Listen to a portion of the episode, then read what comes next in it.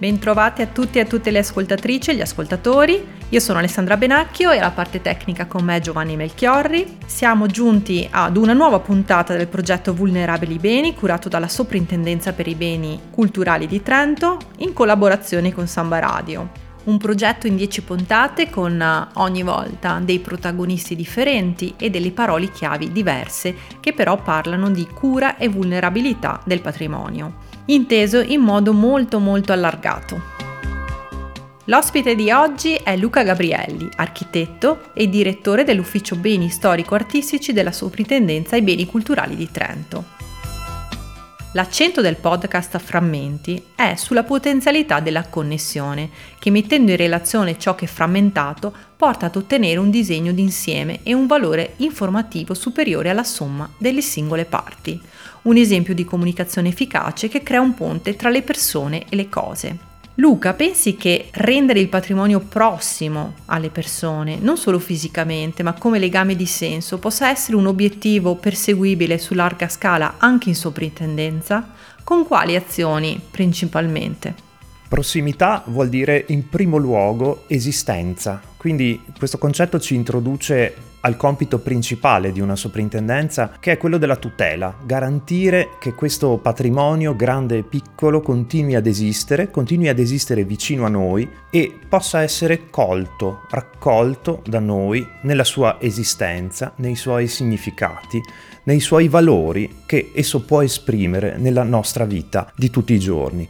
Evidentemente il dato materiale in questo è fondamentale e per questo il primo compito, come dicevo, della soprintendenza è garantire che questa esistenza materiale, questa sopravvivenza integrale del patrimonio sia garantita, ad esempio in occasione di trasformazioni, quali possono essere lavori, passaggi di proprietà, qualunque evento in generale che possa riguardare la vita del bene. Ma evidentemente il compito non è solamente questo. La prossimità di un bene culturale ai suoi fruitori passa anche attraverso altre azioni, ad esempio pensando all'esperienza dell'organo di tutela della soprintendenza, capita di esporre, di raccontare il patrimonio. Il patrimonio grande e piccolo, pensiamo alle mostre, ma non solo. In queste occasioni la soprintendenza deve fare uno sforzo di racconto soprattutto laddove ci troviamo davanti al tema del frammento. Quasi tutto il patrimonio che abbiamo davanti a noi, anche quello più bello, completo e che a noi appare più facilmente comprensibile, tipicamente è un frammento, una scheggia di passato di cui riusciamo ad intuire alcuni valori, mentre molti altri li abbiamo inevitabilmente persi, con la perdita del tempo, delle persone, dei contesti che hanno creato questo patrimonio. Ecco allora che quando si espone, quando si racconta, quando si valorizza, questo legame di senso fra noi e il frammento deve essere ricostruito. Dobbiamo fare uno sforzo di dialogare con le persone che fruiranno di questo patrimonio e aiutarle a ricostruire questi ponti con il passato, questi ponti inevitabilmente perduti con le testimonianze del nostro passato. Più in generale c'è un altro ambito nel quale la soprintendenza interviene in ogni momento della sua attività, che è quello del rapporto, della relazione con le persone, con chi arriva da noi, per qualunque motivo, per un lavoro, per un'autorizzazione, per un prestito, per una semplice curiosità a volte. Il compito della soprintendenza è in primo luogo spiegare, aiutare a comprendere in ogni situazione, anche nelle più difficili. La comprensione dell'oggetto e dei suoi valori è la premessa indispensabile a qualunque azione di salvaguardia e di valorizzazione successiva. Quindi lo sforzo che noi dobbiamo cercare di fare è proprio quello di trasferire alle persone che abbiamo di fronte chiavi di comprensione per fare sì che loro facciano proprie le cose che tutti quanti siamo chiamati a difendere. Negli ambienti culturali si diffondono nuove modalità di presentazione dei beni, ad esempio narrative o di utilizzo dei canali social, che possono rendere più maneggiabile la complessità dei saperi specialistici. Ma quanto è diffuso il timore che queste innovazioni possano equivalere ad abdicare al rigore scientifico? È un timore diffuso e in qualche misura anche giustificato dall'esperienza quotidiana. Siamo tutti più o meno immersi in un mondo che costruisce il proprio immaginario attraverso i canali televisivi, i canali social, quello che la rete quotidianamente ci riversa davanti e, e dobbiamo ammettere che spesso siamo di fronte a fenomeni di eccessiva semplificazione, talvolta di banalizzazione, talvolta ancora di commercializzazione impropria di questi valori eh, culturali che siamo chiamati a comprendere e a difendere. Ma non è questo eh, un motivo sufficiente per eh, ritenere che questo genere di comunicazione sia di per sé sbagliato, anzi è fondamentale, non possiamo farne a meno, fa parte del nostro mondo, fa parte della nostra modalità di interagire con le persone, con i, i nostri concittadini e vicini e lontani e quindi dobbiamo necessariamente lavorare anche su queste eh, modalità. L'esperienza di molti musei, soprattutto negli ultimi due anni, ci insegna che una comunicazione di qualità, una comunicazione attenta ai valori del patrimonio, anche ai suoi valori scientifici, è possibile. Si tratta di farla propria, di esercitarla, di renderla in molti casi una professione. Abbiamo imparato anche questo, soprattutto dalle esperienze che ci arrivano dall'ambito internazionale, che questo tipo di professionalità non si improvvisa. Non si tratta semplicemente di riassumere una storia a noi molto chiara e trasferirla in parole semplici alle persone che ci ascoltano o ci guardano. Si tratta di sviluppare, a volte inventare, da zero delle vere e proprie chiavi di lettura, di attrazione, di coinvolgimento del pubblico eh, sui temi che noi desideriamo il pubblico faccia propri.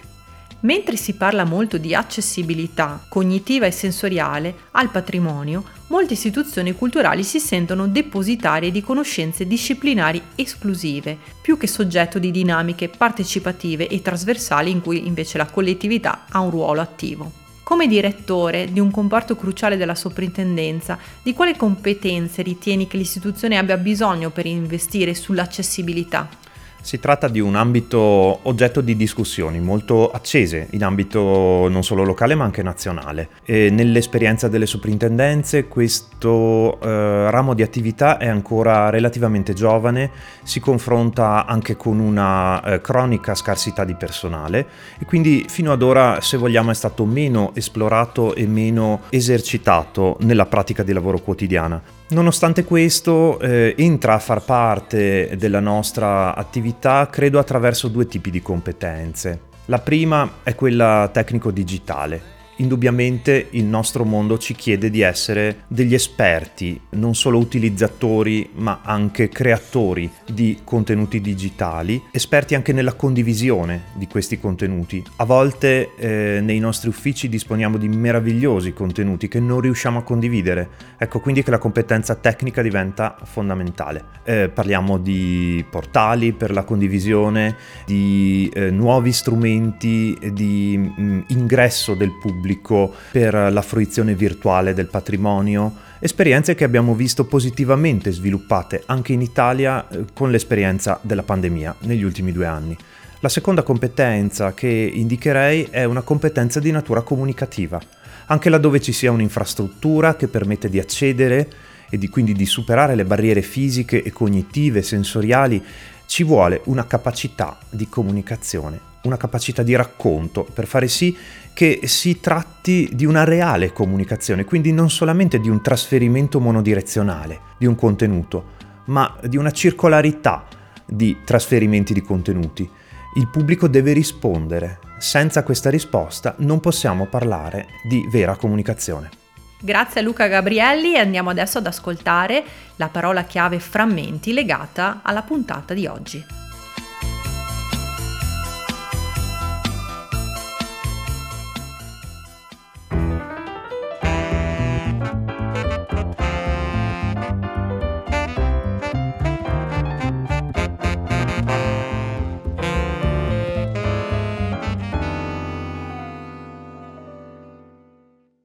Frammenti. Ciascuno dei pezzi in cui si scompone un'opera d'arte in seguito a un trauma, rotture, degradi, crolli, spostamenti, ma della quale conservano, come pars pro toto, identità e memoria.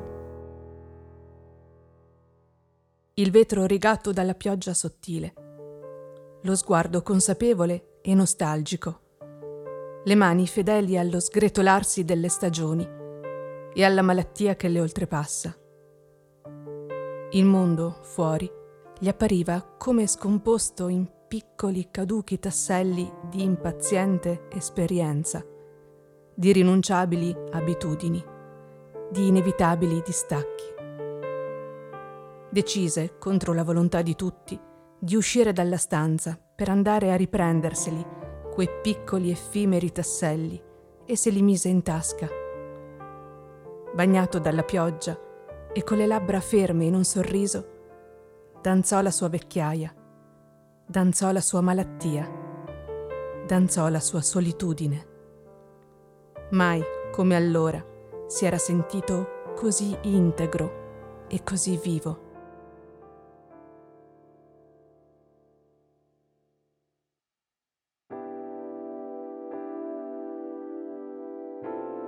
Nel corso degli scavi archeologici condotti al castello di San Michele a Ossana, in Val di Sole, nel primo decennio di questo secolo, sono stati rinvenuti innumerevoli reperti. Una parte significativa era costituita dai frammenti di arredi, decorazioni e oggetti d'uso anticamente presenti nei fabbricati residenziali, travolti dai ripetuti crolli avvenuti nel XVIII secolo. Grazie alla paziente opera di scavo sono venute alla luce tracce della vita materiale all'interno del castello, in particolare concentrate fra il XV e il XVI secolo, momento del suo massimo sviluppo. In occasione dell'allestimento di un ambiente espositivo nel castello, curato nel 2020 dalla soprintendenza, si rese necessario pensare alla modalità di presentazione dei reperti forse più singolari, le migliaia di frammenti di formelle in ceramica invetriata che costituivano un tempo il rivestimento delle stufe ad olle destinate agli ambienti più prestigiosi. La loro raffinata decorazione lasciava chiaramente intendere che si trattava di manufatti lussuosi e rari.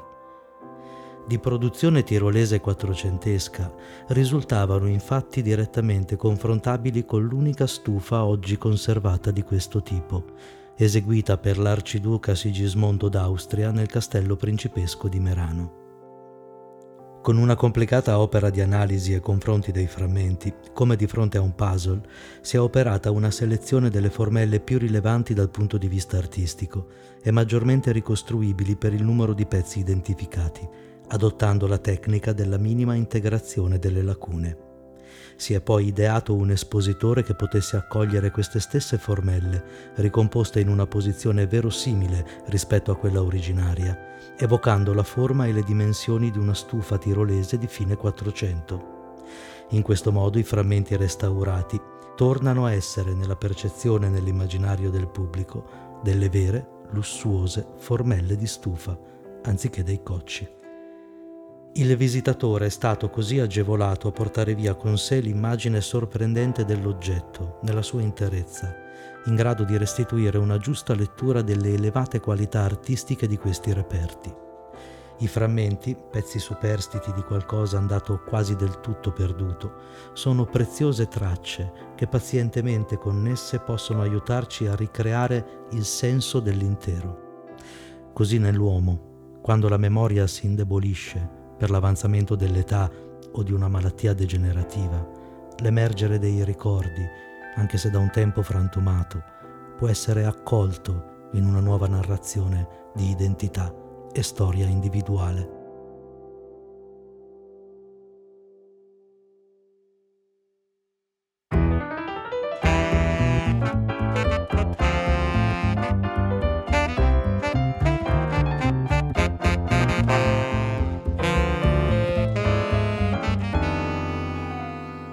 Vulnerabili Beni è un progetto sonoro della Soprintendenza per i Beni Culturali di Trento con la collaborazione di Mercurio Società Cooperativa e Samba Radio. Progetto sonoro a cura di Lucia Cella, testi e voci Ilaria Andaloro e Fabio Gaccioli, approfondimenti Lucia Cella e Maria Luisa Tomasi, contributi di Antonella Conte e Luca Gabrielli, musiche originali Maurizio Brugnara, registrazione e produzione audio di Carlo Nardi.